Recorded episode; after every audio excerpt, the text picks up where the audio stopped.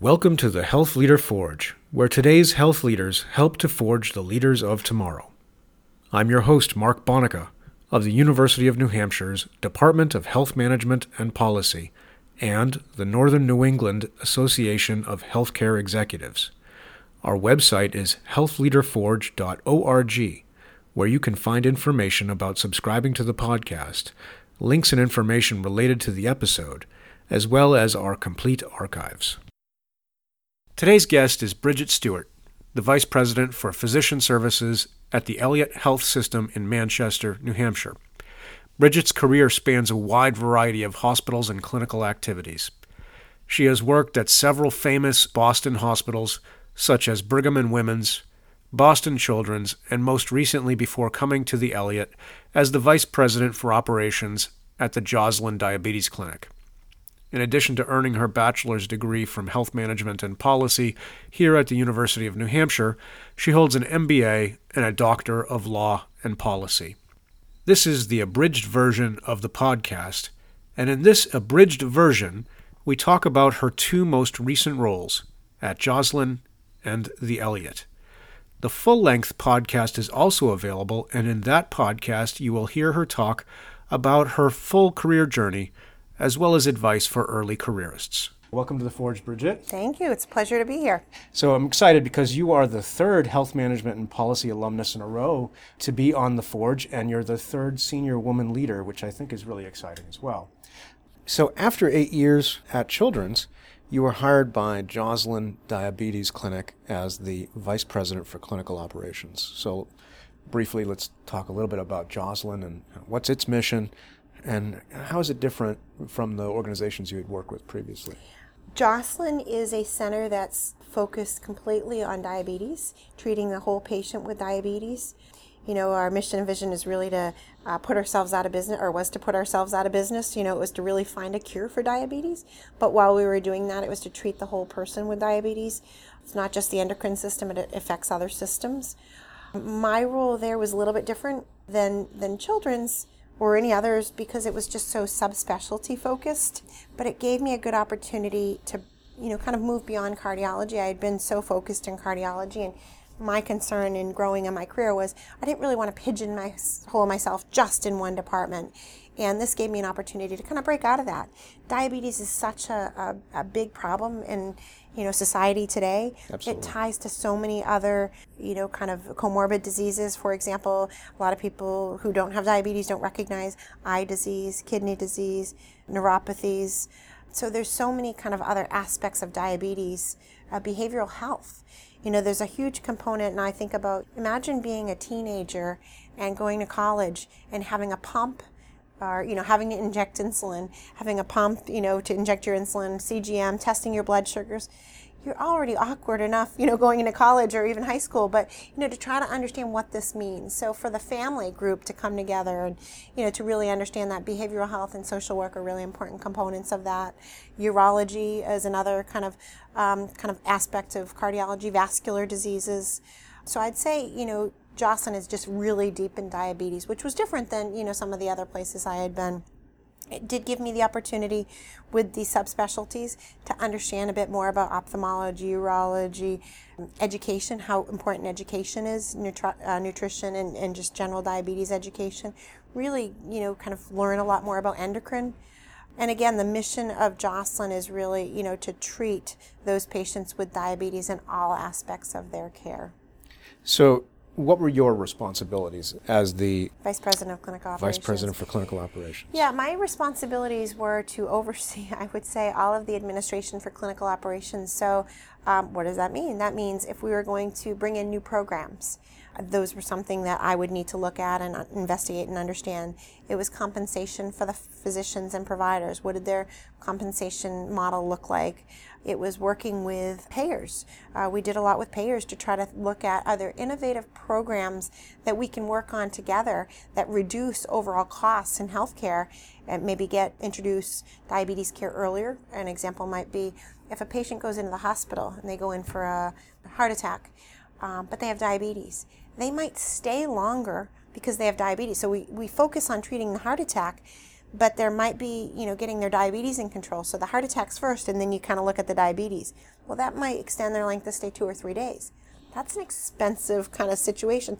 So, how do we introduce that consult or that diabetes intervention earlier in the stay? So, how do we do things like that? Uh, we were doing a lot with telemedicine, for example. You know, how do we introduce telemedicine and it takes a lot to manage your diabetes and going into a organization four times a year. How do we make it more convenient for our patients? The patients with diabetes are dealing with so much already and how do we make it easier for them? Revenue cycle rolled up to me um, health information management rolled up to me education and all of the sub- subsections at joslin also rolled up to me as well. So i'd say it was a broad broad swath um, anything administrative kind of rolled up under my purview. And I worked very closely, obviously, with the chief medical officer to you know roll these programs out, as well as my directors and managers. Wow. Okay. So how did so you you were saying you worked with chief medical officer. How did where did your position fit into the overall organization? Mm-hmm. So um, I reported up to the chief medical officer. Okay. Um, he, we I sat on the senior leadership team, so I had the ability to you know, be part of the decision making, help influence that, you know, bring uh, things that we might be doing at a senior leadership level uh, down to the clinic, helped with strategy. Um, I mentioned some of the programs and things that we were doing. I also took on some other areas. So Joslin had an affiliates program. So about probably almost a year, six months before I left, I took on the affiliates program. The affiliates is there's about there were about 40 affiliates of Joslin throughout the country. And what we did was we were probably one of the places that took care of the most patients with diabetes. So we learned a lot about how to do it, how to do it well. And it was this kind of it's a PDSA cycle on steroids. You know, you learn a lot fast. So how did we take that? And this was back 26 years ago. Someone kind of came up with this concept. How do we take the lessons that we learned there, policies, procedures, everything else, and help organizations that are really trying to implement a better program for patients with diabetes? So those were our affiliates. So they would pay some money and we would work with them. We'd have site visits and we'd help them implement new programs and help support them in their role in, in their uh, delivery of diabetes and diabetes programs. So that was another kind of aspect. We also had affiliated programs. So we delivered a lot of education because, again, we knew a lot about diabetes. It was just this concentrated area. So we were taking our lessons learned and things that we, you know, learned working with, it might be pharma or industry, to help them educate their specialists or their salespeople or uh, maybe other clinicians. So t- we called it professional education. So educating other professionals in how to manage these patients. And so, in terms of, oh. just to get back to, I, I, don't know if I answered your question, in terms of leadership structure, you know, I was mm-hmm. responsible for that, sat on the leadership team. And I will say one other thing that our president did was he allowed us a lot of times to sit in on board meetings. So that was another great opportunity to really speak to what was happening in the clinic. Questions had come up and you know we sat on the on the periphery but he would you know kind of tap into us and say okay bridget you know why don't you answer that question? Because that's something you know most about. So it gave us that opportunity to you know be part of that and you know really understand and learn in so you started to engage with the governance of the organization mm-hmm. at that, at that yeah. time. Yeah I, would say engage or just kind of you know be part Observe. of it or yeah absolutely. Absolutely. Well that so that kind of leads me to, to to my next question about this. So you'd been working in senior leadership positions up until this time, but now you you have this vice president title. So what I hear you saying is you really kind of moved up to a, a, a strategic position in the organization. You, what are the implied responsibilities of someone at this level? So I mean, you probably you have formal responsibilities, but my sense is when you move into the strategic leader level, you've got kind of a, a, a broader scope of responsibilities that go beyond perhaps what you know on paper for what you are supposed to do? Hmm, that's a good question. Or, I mean, it's a good comment. Yeah, I would say, you know, there's probably a lot to think of them right now. I'm probably not going to do a great job, but I'd say some of the implied, I mean, there's really a responsibility to the organization, to the staff. So, one thing I felt was important was really to enhance communication. We were a small organization, but to really make sure, and, and, I mentioned Children's did a really great job at this, and, and you know credit to Sandy Fenwick, who's their president and CEO now.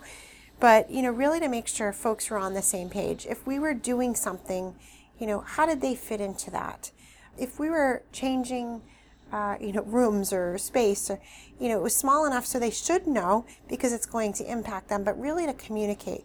A lot of it was financial. We, you know, financially, the Joslin has a, a challenging business model, but how do we engage staff in um, helping us achieve our mission? So, you know, this is something that I can do somewhat as a senior leader, but really it's about rallying the staff around your mission and giving them the tools and the information they need so they can do their job better. So I think for me, the one thing I felt like I needed to do was, you know, really be a conduit of, you know, providing that information and um, data points that they could use to do their job. And and I'm I'm thinking, you know, the person on the front line, if something changed for us in terms of reimbursement or, you know, something at a national level or something we're doing, you know, or there's an initiative it's important for everyone to really be aware of that so they can work you know strategically with us and we can do that as a, as a partnership and as an entity i mean obviously there's things like fiduciary responsibility and those things that you know i have to make sure that i'm you know making you know good decisions but I, would say this is the one that really kind of resonated with me at the joslin was really to bring bring the staff and the team together one of the things that i've observed and i've not worked in boston but one of the things i've observed you know from as an outsider looking in is Boston seems a bit like the Silicon Valley of, of healthcare. And when I draw that metaphor, what I mean is, you know, in Silicon Valley, you see folks moving from Google to Microsoft, or you know, and back and forth around community, and it seems like the community is very fungible. Is, is that an accurate observation? Do, and, and I'm just kind of looking at your career mm. in particular, having moved through many of these organizations. Mm-hmm is that a common thing to see in the Boston area? Do folks move between organizations, or are you kind of a an anomaly? An anomaly. um, I think so. I think as you grow in your career, probably, you know, you're looking to you know progress, and you know, I, I think that's what. I hope folks see when they look at my resume is, you know, that it was there, there was growth. There was, you know, a stepwise fashion. I'm very deliberate in how I do things, so that might be kind of how I did things. I do think that that does happen. I, I, know, you know, I've had students that come to me or, you know, go across the way and, you know, uh, I'll use Sarah Abkowitz, you know, one of the students that I had at Children's. Uh, she was my intern. She then went to, and she was also she received an award recently at uh, for HMP. She's a, a, great student and great advocate for the program. But she um, was at Children's Hospital as a student for me, went to the Joslin, started her career there. She was there for three or four years. Now she's at Children's again. And I think, you know, when she told me she was going there, she was going to work for Jason Dupuy, who I also worked with, who worked for me um, as an administrative coordinator. And I think one thing I like to see, you know, is it makes sense. I, I expect some level of commitment. And, you know, I think I gave folks a level of commitment for some time. But I think that makes sense to, you know, try to grow in your career. And I think, you know, I know I want that for my my students, for the folks who work for me, you know, to help them, to help them benefit and grow. Um, so I think it's acceptable. And, and I think, you know, um, you will see that in Boston. And, yeah. you know, it really is, believe it or not, I, I think about Boston, it's a small community. Yeah. I think that was the hardest thing about coming up here to New Hampshire is I didn't know a lot of the people. You know, going from Children's to the Joslin or Brigham to the to Children's, it was easy. I knew, you know, a lot of the people. I could make a call. How do you do this? How does this work? The politics were all the same. You know, this has been a big learning experience for me. You know, coming up to New Hampshire, it's it's different. I didn't know a lot of the folks. You know, it, I had to learn a lot of things. Mm-hmm. Um, but I think you're right. I think you know you do see that. You know, folks move around in Boston and I don't think it's a bad thing. I think organizationally, it really helps the organization to, to grow. Yeah, I, I mean, I didn't mean to imply that you were job hopping oh. because you because you did you, you did do a number of years at each position. Sure. Clearly, job hopping can can earn you a reputation for yeah. a lack of commitment. But you know, but one of the things you're you're talking about in terms of the Boston being a big city, but it is a small community. I, I wonder you could talk about kind of networking and establishing a, a, kind of a reputation in your community. Yeah. And you know, how important is that? You know, I, I if if you talk to I, any anyone, any of the students I've worked with over the past you know 15 years or whatever, I think that is so key. It's I mean that's you know you've hit the nail on the head is networking and you know really keeping those relationships or you know supporting one another. Uh, you know, I'll get calls. I have a call with someone on the way home today on my drive home, you know, that's trying to network with me. And uh, you give back, you give to, and it's, it's a to and from. And, it, and it's so important you know, kind of know who's on first and where folks are and to help them, you know they're going to help you too. But um, I think you learn a lot. You know, I, I you know just you know connected with someone from Mass Medical uh, Society the other day. We hadn't talked in a while, and she kind of saw I changed something on LinkedIn, and you know I learned so much from her and her job, and, and there's so much learning that can happen there. You know, I can learn what's happening at Children's. I you know call up my colleague, and I, oh, this is happening, and it might imply it might apply to us in what we're doing up here at Elliott. So I just think there's so many benefits of benefits of networking and really keeping current. Um, and I think it's you know it's malpractice or you know not to do that. I just think it's so important. Is there a common culture shared by the healthcare community in Boston? Do you see an overlap between the facilities and the people there, or is that a is it or is it really they each have a unique culture and um, yeah, that's a good different. question. My perception, and others, you know, might have varying uh, kind of perceptions, but my perception is that they are pretty different. Okay. You know, I think it's really the leadership and the, you know, clinicians and values and, and the mission that really do drive that. I think it's true. If you look at, you know, children's and how it differs from the Brigham, there's very much a difference there.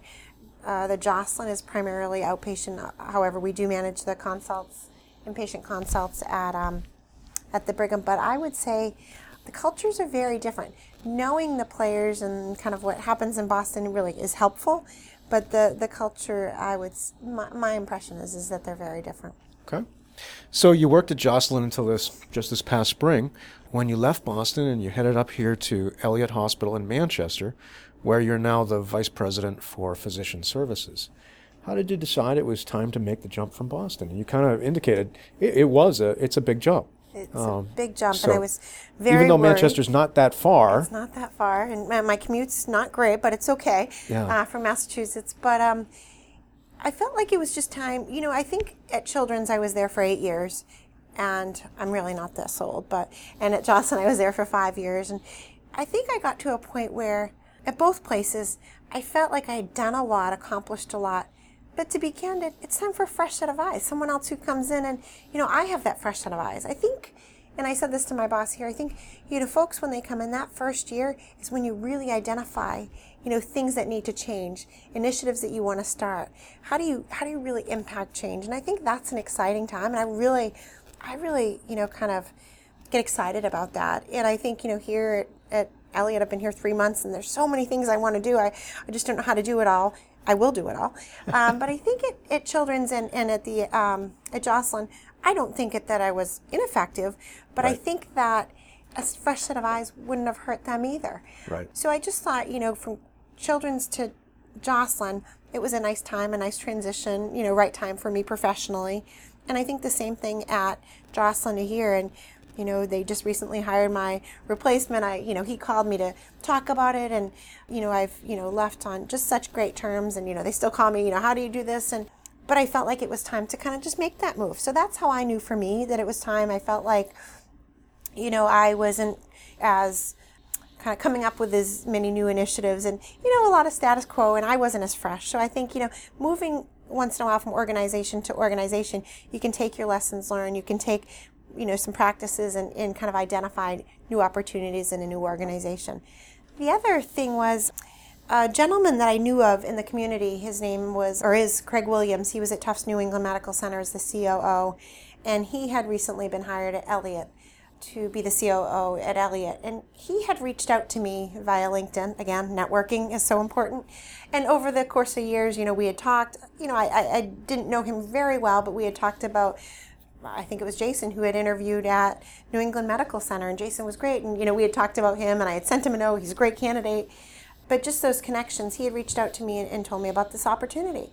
So the more I looked at Elliott, the more interested I became in the role because there is a whole new senior leadership team. Oh, okay. So we have a new president who came from uh, Marion Health System in Wisconsin. We have a new COO. We have a new CNO coming think this week. We have a new CIO, came from the Boston Boston as well. We have my position. Um, so it's a really new senior leadership team and I was a little nervous about that, but I'm really excited about it and it's been a lot of fun and I think as I walk around Elliott right now and talk to the staff, they're energized. You know, they, there's this, this this feeling of, you know, kind of energy and excitement. The mission you had mentioned at Elliott is to ins- inspire, heal, and serve. So I think that you know this is a new mission. We've just recently rolled it out, and and we're living it right now. Uh, there's an era of transparency uh, from senior leadership. I think some of the staff are a little bit kind of you know surprised about this, but it's an exciting time to be part of Elliott, and, and it's been great. And you know working with the senior leadership team has just been a, great experience so far. Great. Um, so, kind of briefly, how big is Elliott? Well, give, give us a sense of scale and scope, or what it, what does it do? Sure. Elliott's a good size hospital. It's a community hospital. Um, so again, this was a change for me being in you know mostly academic. The size is we have I think it's 300 beds. We staff to about two something, high twos. I would say that the strength of Elliott is really our community presence. So we have about in my physician services network we have about 340 or 50 physicians that are affiliated, employed by the hospital. So we have a number of physicians, and then there's about another 300 that have um, admitting privileges here. A credit to the previous leadership, they recognized years ago that it was important to bring your network closer. So a lot of the primary care and specialist care that was in the community, they started to bring these practices closer to Elliott and they became employed practices. So I think it was a vision. You know, Doug Dean, the, the president before, and Rick Phelps. I've met Doug, I haven't met Rick, but um, to really bring the network closer. So the size of net, uh, Elliott's is really quite large. I think the strength of Elliott is really the physicians and the network. And it's my role to really figure out how do we align this? How do we structure it the right way? I'm working with um, my boss, the CMO. I have a dotted line to the COO, and then I report directly to the CMO, Chief Medical Officer, and you know, working with him to try to figure out, you know, what's our communication strategy? How do we support the providers in their roles? How do we make their practices operate as efficiently as we can? You know, how do we communicate our mission and vision throughout the network? and how do we get everyone to buy into kind of what we're trying to do our mission you know our strategic plan really encompasses quality which is important so how do we promulgate that it encompasses growth uh, sustainability provider alignment and uh, employee engagement and then patient experience. So that's really what we're focused on here at the elliott. You started to kind of talk about what your new responsibilities are and you said you report to the cmo the chief medical officer. Uh, you said you have 350 employed physicians. So that's a very large group practice, right? So what do you, you, mentioned the strategic goals just now. What, what do you do on a day-to-day basis? What is a day in the, so far, three months you've been here, what does a day in the life of the vice president for physician services look like? You know, so far it's been a little bit of everything. Uh, we've had some fires to put out, some things that there was, this position was empty for about nine months. You know, we've been working through a lot of kind of the compensation, obviously, with so working through some of that, some of the things that hadn't been addressed in some time. Uh, so I have some, you know, great directors that I work with here. So working with them to, you know, kind of help, you know, kind of figure out where do we want to go strategically for compensation plans, compensation strategy. You know, what's our philosophy around compensation? So that's been one of the areas. The other thing is, is um, before I came in, Greg Baxter, Dr. Baxter, my CMO, had worked with others to structure an operating board. So the network really has been structured, or there's been a leadership structure that's been implemented. So we've really been refining that. And the structure is an operating board, and under that, there's subcommittees. So we have an operations subcommittee, which I chair, and that is really looking at, you know, how are we, how are we standardizing? I'm giving examples. Our primary care practices. How do we redesign that practice for the future? how many practices should we have? We've got, you know, a number now, I, am going to make up a number 15 primary care practices. Should we have four? What should that look like? What, what do you mean by f- you have some satellite? So number. if you looked okay. at um, our practices, we might have a practice with two docs in it. A physical building, someplace out in the community, yes. with just two doctors. Yeah. Okay. Um, and you've got a bunch of these. And we have a bunch of these, right? So what should that look like? Should we have? What's the right number? Should it be ten?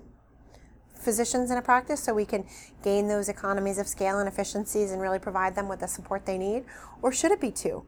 And how do you manage that small practice if you're trying to do that, you know, knowing that they're under Joint Commission, you know, accreditation and, and all of these types of things? So really trying to figure out operationally how do we do that. It might be something like, um, you know, how do we manage our labs and the satellites? It might be something like, what's our gift policy for providers? So it might be any number of things.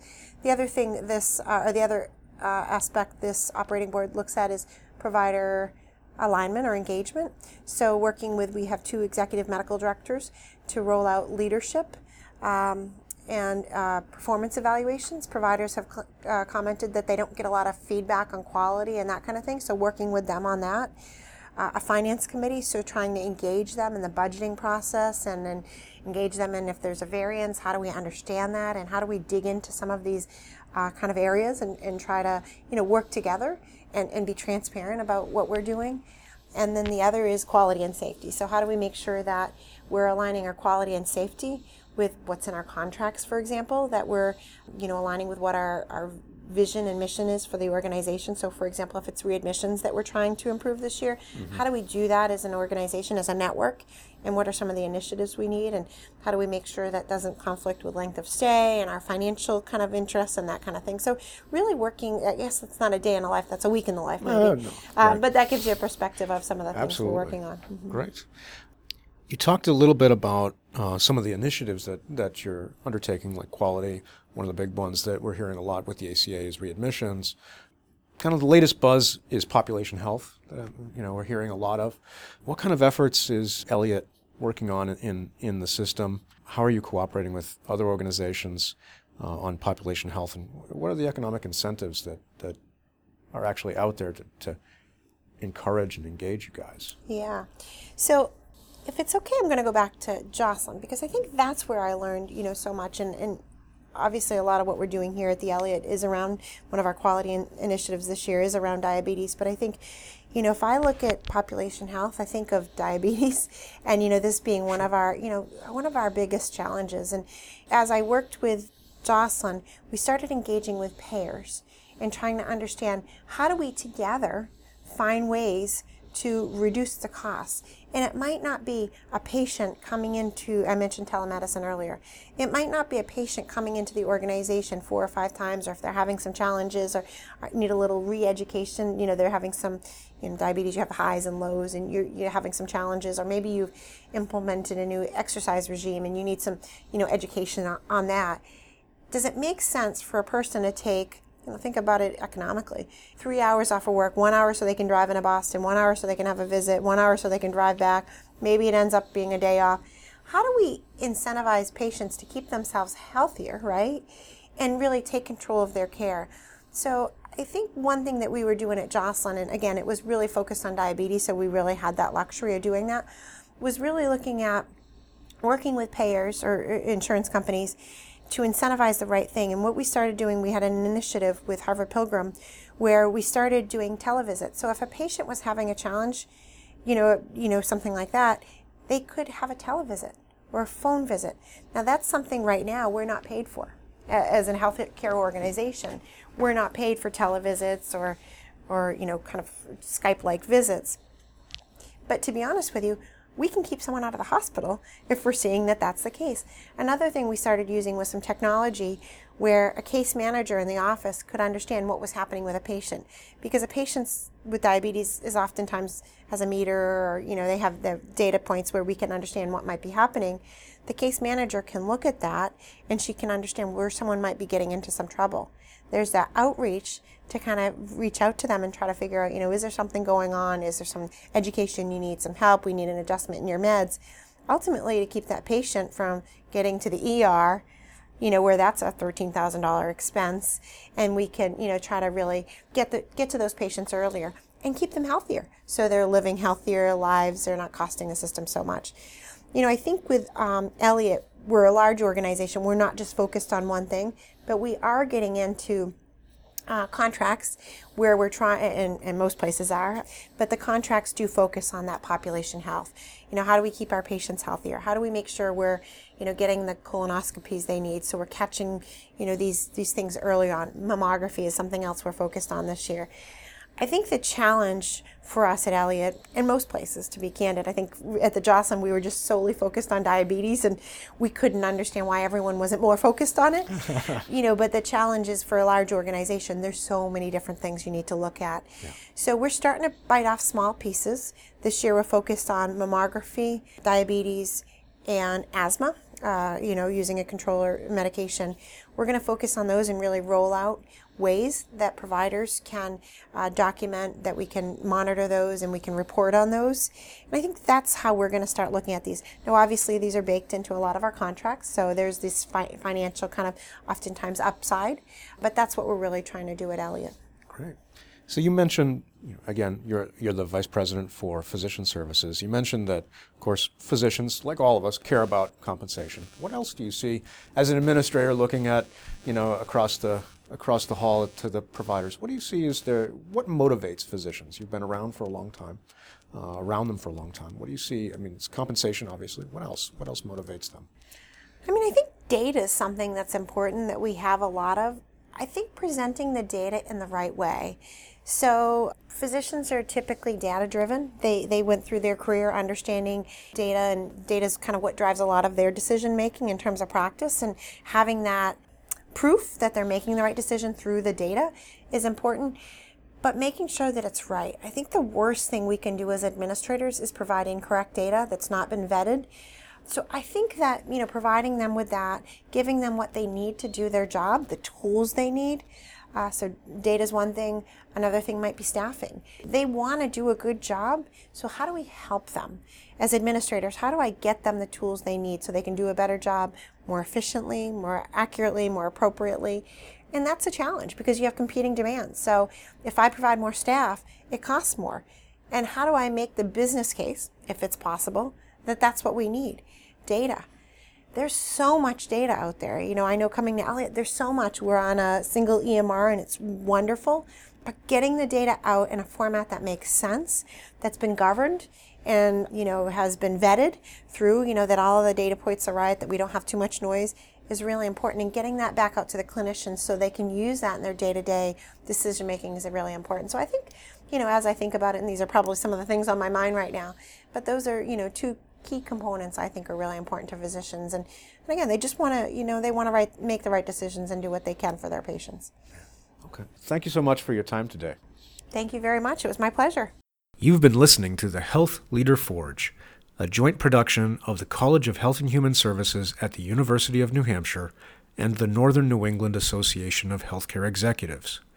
Please go to our website, healthleaderforge.org, for more information or to leave comments about today's podcast. Look for Health Leader Forge podcasts on iTunes, Stitcher, SoundCloud, and other podcast distribution sites. Thanks for being a part of the Health Leader Forge community, and we'll talk with you again in about two weeks.